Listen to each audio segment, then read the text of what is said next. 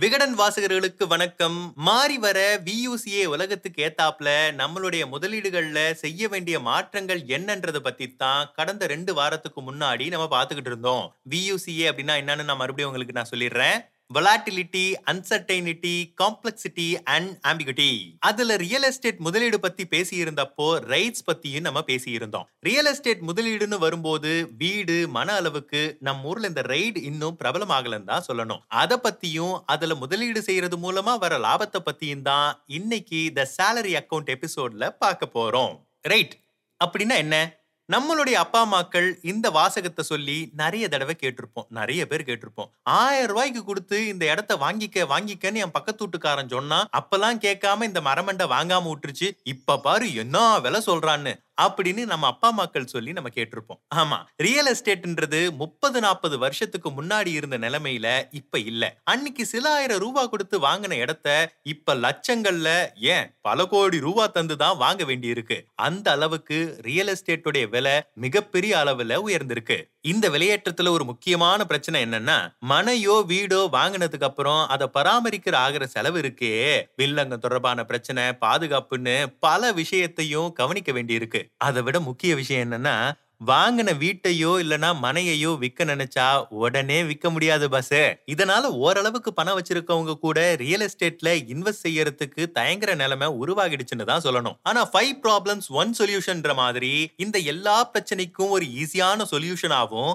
நினைச்ச மாத்திரத்துல பணமாக்கக்கூடிய வகையிலையும் பராமரிப்பு பத்தி கவலையே இல்லாமலையும் வாடகை வருமானத்தை விட கொஞ்சம் அதிக வருமானம் தரக்கூடிய வகையிலையும் உருவாக்கப்பட்ட இந்த பிளான் தான் ரீசன்ட் டேஸ்ல வேகமா பிரபலமாகிட்டு வர ரைட் அதாவது ரியல் எஸ்டேட் இன்வெஸ்ட்மெண்ட் ட்ரஸ்ட் அப்படின்றதோடைய சுருக்கம் தான் இந்த ரைட் பங்குச்சந்தை கட்டுப்பாட்டு வாரியமான செபியால அங்கீகரிக்கப்பட்ட இந்த இன்வெஸ்ட்மெண்ட் பிளான் தான் இந்த ரைட் சமீப காலமா ரியல் எஸ்டேட் பிரியர்கள் மட்டும் இல்லாம சாதாரண முதலீட்டாளர்களும் இந்த முதலீட்டு திட்டத்தை நோக்கி வர தொடங்கி இருக்கிறாங்க.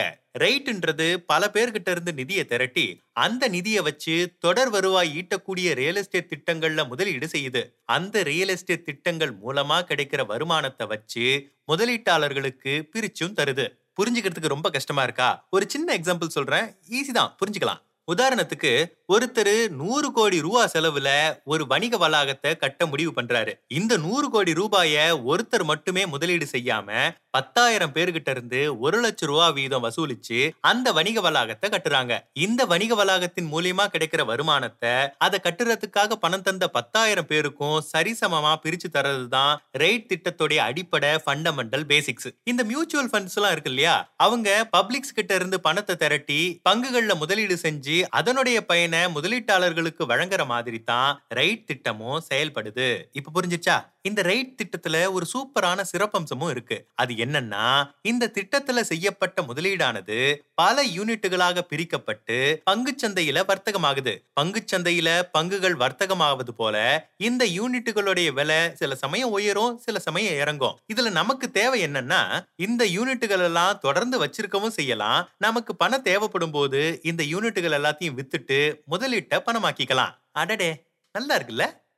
பேப்பர் ரியல் எஸ்டேட் இன்வெஸ்ட்மெண்ட்டா இந்த ரைட் முன்னெல்லாம் தங்கத்தை நகைகளா மட்டும்தான் நம்ம வாங்கிட்டு இருந்தோம். வேற எப்படா வாங்கணும்னு கேக்குறீங்களா? கரெக்ட் தான். ஆனா இன்னைக்கு தங்கத்தை நம்ம நகைகளா வாங்காம அத பத்திரங்களா வாங்குற அளவுக்கு வளர்ந்துருக்கிறோம். பேப்பர் கோல்டு அதாவது காகித தங்கம்னு சொல்லப்படுற gold ETF and sovereign gold bond திட்டத்துல நீண்ட காலத்துல முதலீடு செஞ்சதன் மூலமா தங்கத்தோட விலையேற்றத்தையும் நம்மால அனுபவிக்க முடியும். ஆனா இந்த தங்க நகை வாங்குறதுல ஒரு பிரச்சனை இருந்தது தெரியுங்களா? எங்களிடம் செய்கூலி சேதாரங்கள் இல்லை அப்படின்ற மாதிரியான இந்த பிரச்சனை இருக்கு இல்லையா? அந்த செய்கூலி சேதார பிரச்சனைகள் எல்லாம் தவிர்த்து ஐயோ என்னடா எப்படா எவன்டா வந்து தூக்கிட்டு போவான் அப்படின்ற பாதுகாப்பு குறித்தான பயமும் இல்லாம இருக்கலாம். தங்கத்தை காகித தங்கமா வாங்குறது போல ரியல் எஸ்டேட்டை நேரடியா வாங்காம பேப்பர் ரியல் எஸ்டேட்டா வாங்குறது குறைஞ்ச அளவுல முதலீடு செய்யும் வசதி தான் இந்த ரேட் திட்டம்.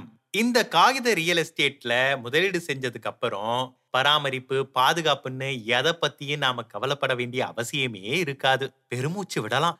அடுத்ததா ரெய்ட் திட்டத்தால கிடைக்கிற நன்மைகள் என்னென்னு இப்ப பார்க்கலாம். உங்களுடைய முதலீட்டு போர்ட்டோபோலியோவில் பங்குகள் தங்கம் பாண்டுகள் இருக்கிறது மாதிரி ரெய்டு முதலீடும் நிச்சயம் இருக்கலாம். ஏன்னா ரெய்ட் திட்டத்துல முதலீடு செய்யறது மூலியமா பல நல்ல பலன்கள் நமக்கு கிடைக்க வாய்ப்பு இருக்கு. சாதாரணமா சிறு முதலீட்டாளர்கள் முதலீடு செய்ய முடியாத அதே சமயத்துல அதிக வருமானம் தரக்கூடிய வர்த்தக வளாகங்கள் மால்கள் சொகுசு விடுதிகள்னு இந்த ரைட் திட்டம் மூலியமா நம்மால முதலீடு செய்ய முடியறதோட குறைஞ்ச முதலீட்டுல அதிக வருமானத்தை ஈட்டி தரக்கூடிய ஒரு திட்டமாவும் இது அமைஞ்சிருக்கு. என்னது? வர்த்தக வளாகம் மாலு சொகுசு விடுதியா?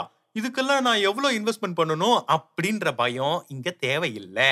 வீடு மன வாங்குற மாதிரி லட்சக்கணக்கில் முதலீடு செய்ய தேவையில்லைன்றது தான் இந்த ரைட்டோடைய சிறப்பே. அதுக்கும் மேல தொடர்ச்சியான வருவாயை தர முதலீடாவும் இது அமைஞ்சிருக்கு. சரி எந்த திட்டத்துல எப்படி முதலீடு செய்யறது? இந்தியாவில இப்போ மூணு ரைட் பங்குகள் பங்கு சந்தையில வர்த்தகமாகிட்டு இருக்கு. Embassy REIT Mindspace REIT Brookfield ரைடுன்றது தான் அந்த மூன்று ரைடு பங்குகள். செபியன் ஆணைப்படி இந்தியாவுல ரைட்டுகள் மூன்று அடுக்கு கூறுகளா இயங்கிக்கிட்டு இருக்கு. முதல்ல ஸ்பான்சர். அதாவது ஆதரவாளர் ஒருத்தர் நிதியை திரட்டி ரைட்டை உருவாக்குவாரு. ரெண்டாவது மேனேஜர் அந்த ரைட்டின் வருவாய் ஈட்டக்கூடிய சொத்துக்களை வாங்கி உறுதி செய்வாரு. மூணாவது மேல சொன்ன இந்த ரெண்டு பேரையும் கண்காணிக்கிறவரா ட்ரஸ்டின்னு ஒருத்தர் இருப்பாரு. மறுபடியும் கஷ்டமா இருக்கா? உதாரணத்துக்கு இந்தியாவில முதல் முதல்ல அறிமுகப்படுத்தப்பட்ட எம்பசி ரைடு திட்டத்துக்கு பிளாக் ஸ்டோன் குரூப்பும் எம்பசி குரூப்பும் ஸ்பான்சரா இருந்திருக்காங்க. எம்பசி ஆபீஸ் பாக்ஸ் மேனேஜ்மெண்ட் மேனேஜரா செயல்படுது. இறுதியா ஆக்சிஸ் ட்ரஸ்டி நிறுவனம் ட்ரஸ்டியா செயல்படுது. ரெய்டு ஈட்டக்கூடிய வருவாய்க்கு இதன் மேனேஜர்கள் பொறுப்பாகிறாங்க. ரைட்டுடைய வருவாயை நிர்வகிக்கிறதுக்காக இவங்க ரெண்டு விதமான கட்டணத்தை வசூலிக்கிறாங்க. அது ஃபண்டு மேலாண்மை கட்டணம் மற்றும் சொத்து பராமரிப்பு கட்டணம். உதாரணத்துக்கு மைண்ட் ஸ்பேஸ் ரைட் ஃபண்டு மேலாண்மை கட்டணமா? ஜீரோ பாயிண்ட் ஃபைவ் பர்சன்டேஜும் சொத்து பராமரிப்பு கட்டணமா? த்ரீ பாயிண்ட் ஃபைவ் பர்சன்டேஜும் வசூலிக்குது. ரைட் பங்குகள் அது நிர்வகிக்கிற சொத்து மதிப்பு உயர்வதன் அடிப்படையிலையும் தொடர்ச்சியா வழங்கக்கூடிய வருவாயோட அடிப்படையிலையும் அதோடைய பங்குகளோட விலையில அப்ஸ் அண்ட் டவுன்ஸ் இருக்கும். ரைட் அதோடைய சொத்து மதிப்பை எவ்ரி சிக்ஸ் மந்த் ஒன்ஸ் அதாவது ஒவ்வொரு ஆறு மாசத்துக்கு ஒரு முறையும் வெளியிட்டுக்கிட்டே இருக்கும். வாடகை வருமானம் விசஸ் ரைட் வருமானம். சாதாரணமா வாடகை ஈட்டக்கூடிய ஒரு ரியல் எஸ்டேட்ல முதலீடு செய்யணும்னா இன்னைக்கு சூழ்நிலையில அதுவும் சென்னை மாதிரியான மெட்ரோபாலிட்டன் சிட்டிக்குள்ளர குறைஞ்சபட்சம் நாற்பது லட்சமாவது தேவைப்படும். இந்த சொத்து வாடகையா சுமார் பத்தாயிரத்துல இருந்து பன்னெண்டாயிரம் ரூபா வரை மாத வருமானம் ஈட்டி தரும். இது உங்களுடைய மூலதனத்துல மூணுல இருந்து மூணு புள்ளி அஞ்சு சதவிகிதம் தான் இந்த வாடகை வருவாய்க்கு டாக்ஸ் கட்ட வேண்டியிருக்கும். தவிர பராமரிப்பு செலவு அந்த செலவு இந்த செலவுன்னு கூட்டி கழிச்சு பார்த்தா உங்களோட மூலதனத்துல இந்த வருமானம் வெறும் ரெண்டு புள்ளி அஞ்சு சதவீத அளவுல தான் இருக்கும். ஆனா ரைட் மூலியமா கிடைக்கிற வருவாய் ஆறு புள்ளி ஏழு அஞ்சு சதவீதத்துல இருந்து எட்டு சதவீதம் வரை இருக்கும். வர்த்தக வாடகை வருமானம் தர வளாகங்களுக்கு இந்தியாவில் அதிக தேவை இருக்கிறதால ரெய்டு திட்டத்தின் மூலமா கிடைக்கிற வருமானம் பணவீக்கத்தை தாண்டிய வருமானமாகவும் இருக்குன்றாங்க. இதுல நீங்க இன்னொன்னு புரிஞ்சுக்கணும். அதே சமயம் வணிக வளாகங்களுக்கான தேவை குறையும் போது ரெய்ட் திட்டங்கள்ல இருந்து கிடைக்கிற வருமானமும் குறையலாம். இல்லனா எந்த வருமானமும் கிடைக்காமலும் போகலான்றத நீங்க மறக்கவே கூடாது. சரி அப்ப குறைஞ்சபட்ச முதலீடு வரம்பு எவ்வளவு? ரெண்டாயிரத்து பத்தொன்பதுல முதன் முதலா ரெய்ட் திட்டம் இந்தியாவில் அறிமுகப்படுத்தப்பட்டப்போ அதோடைய முதலீட்டு தொகை சிறு முதலீட்டாளர்களுக்கு எட்டாத வகையில இருந்துச்சு. குறைஞ்சபட்சமா இருநூறு யூனிட்டுகளா வாங்குற நிலைமை இருந்ததால சிறு முதலீட்டாளர்கள் பெருமளவுல பங்கு கொள்ளாம இருந்தாங்க. ஆனா கடந்த ரெண்டாயிரத்தி இருபத்தி ஒன்னு ஆகஸ்ட்ல இந்த கட்டுப்பாடு தளர்த்தப்பட்டு குறைஞ்சபட்சமா ஒரு யூனிட் கூட வாங்கிக்கலாம்னு அறிவிப்பு வந்த உடனே இந்த வகை முதலீட்டுல அனைத்து தரப்பு மக்களும் பங்கு பெறும் நிலை ஏற்பட்டிருக்கு. சரி அப்ப இதுக்கு டாக்ஸ் எல்லாம் எப்படி? ரைட் திட்டத்துல பல சாதகங்கள் இருந்தாலும் இதன் மூலியமா கிடைக்கிற வருமானத்துக்கு விதிக்கப்படுற வரியை புரிஞ்சுக்கிறது கொஞ்சம் கஷ்டமான விஷயம்தான். டாக்ஸ்னாலே கஷ்டமா தான் இருக்குதுல்ல.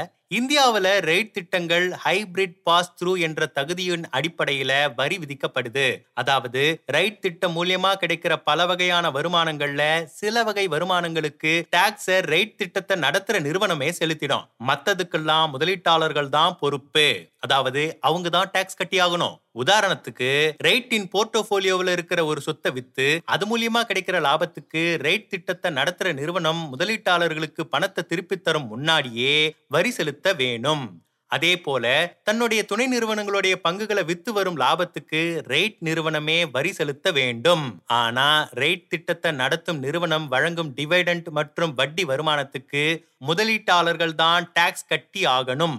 மூலதன ஆதாய வரி. முதலீட்டாளர்களை பொறுத்தவரை ரைட் திட்டமும் பங்குகளை போலவே பங்குச் சந்தையில வர்த்தகமாகறதால ரைட் திட்டத்துல முதலீடு செஞ்சு மூணு வருஷத்துக்கு அப்புறம் வித்து லாபம் சம்பாதிச்சா அது நீண்ட கால மூலதன ஆதாயம்னு கணக்கிட்டு அந்த ப்ராஃபிட் வருஷத்துக்கு ஒரு லட்சம் ரூபாய்க்கு மேல இருந்தா அந்த தொகைக்கு பத்து சதவிகிதம் டாக்ஸ் கட்ட வேண்டி இருக்கும். அதுவே மூணு வருஷத்துக்கு முன்னாடியே வித்து லாபம் சம்பாதிக்க நேர்ந்தா அது குறுகிய கால மூலதன ஆதாயம்னு கணக்கிட்டு லாபத் தொகையில பதினஞ்சு சதவிகிதம் டாக்ஸ் கட்ட வேண்டி இருக்கும் ரெய்டு மூலியமா கிடைக்கிற வருமானத்துக்கு வரி எவ்வளவு? ரைட் திட்டத்தில் முதலீட்டு செய்த முதலீட்டாளர்களுக்கு நான்கு வகையில வருமானம் கிடைக்குது. அந்த நான்கு வழியில வர வருமானங்களையும் இணைச்சு ஒட்டு மொத்தமாகவும் முதலீட்டாளர்களுக்கு வழங்க முடியும். ஆனா வருவாய்த்துறைக்கு இது எந்த அடிப்படையில ஈட்டப்பட்ட பணம்ன்றது தெரிஞ்சுக்க விரும்புறதால எந்தெந்த வருமானத்துக்கு எப்படி வரி பிடித்தம் செய்யப்படுதுன்றதை தெரிஞ்சுக்கிறது ரொம்ப ரொம்ப அவசியம். ரைட் திட்டத்தை நடத்துற நிறுவனமானது தனது துணை நிறுவனங்களுக்கு கொடுத்த கொடுத்த கடனுக்கு கிடைக்கும் வட்டி வருமானத்தையும்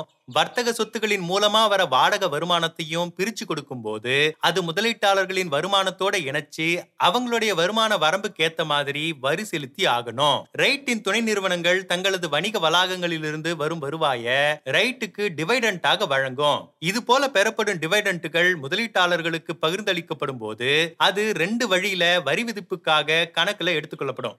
டிவைடன்ட் அளிக்கும் துணை நிறுவனங்கள் இந்திய அரசு கார்ப்பரேட் வரி மீது வழங்கும் சலுகைகள் ஏற்கலனா அவை அளிக்கும் டிவைடண்ட்டுக்கு வரி கிடையாது. அதே சமயத்துல கார்ப்பரேட் வரி சலுகையை தேர்வு செஞ்சிருந்தா முதலீட்டாளர்கள் பெறும் டிவைடண்ட் தொகை அவர்களுடைய வருமானத்தோட இணைச்சி வரி செலுத்த வேண்டி இருக்கும் உதாரணத்துக்கு எம்பசி அண்ட் மைண்ட் ஸ்பேஸ் ரைடுக்கு கார்ப்பரேட் வரி சலுகையை தேர்வு செய்யாததால அவை அளிக்கும் டிவைடன்ட்டுக்கு முதலீட்டாளர்கள் வரி செலுத்த தேவையில்லை. ஆனா புரூக்ஃபீல்ட் ரைட் இந்த சலுகையை தேர்வு செஞ்சிருக்கிறதால அவை அளிக்கும் டிவைடண்ட்டுக்கு வரி உண்டு. வரி பிடித்தம் பல வகையில இருந்தாலும் வரிக்கு பிந்தைய ரைட் வருமானம் நிச்சயம் இன்னைய நிலைமையில பணவீக்கத்தை தாண்டியும் ரியல் எஸ்டேட் வாடகை வருமானத்தை காட்டிலும் அதிகமாவே இருக்கும். ஒட்டு மொத்தத்துல உங்க போர்ட்டோபோலியோல ஒரு பகுதி ரைட் திட்டத்துல இருக்க வேண்டியது ரொம்ப ரொம்ப அவசியம். நாம வசிக்கிற வீட்டை தவிர ரியல் எஸ்டேட்ல முதலீடு செஞ்சு சீரான வருமானத்தை ஈட்ட நினைக்கிற அனைவருக்கும் நிச்சயம் ரேட்டில் முதலீடு செய்யலாம். சேமிப்பு தொடங்கி லாபகரமான முதலீடுகள் வர இப்படி பல்வேறு முக்கியமான நிதி விஷயங்கள்ல நிபுணர்களுடைய ஆலோசனைகளோடு வாசகர்களுக்கு தொடர்ந்து வழிகாட்டி வருகிறது நம்ம நாணய விகடன். சரியான நேரத்துல சரியான நிதி முடிவுகளை எடுத்துட இன்னைக்கே நாணயம் விகடன் சந்தாதாரர் ஆகுங்க. அதுக்கான லிங்கை டிஸ்கிரிப்ஷன்ல கொடுத்திருக்கிறோம். மறக்காம செக் பண்ணிடுங்க.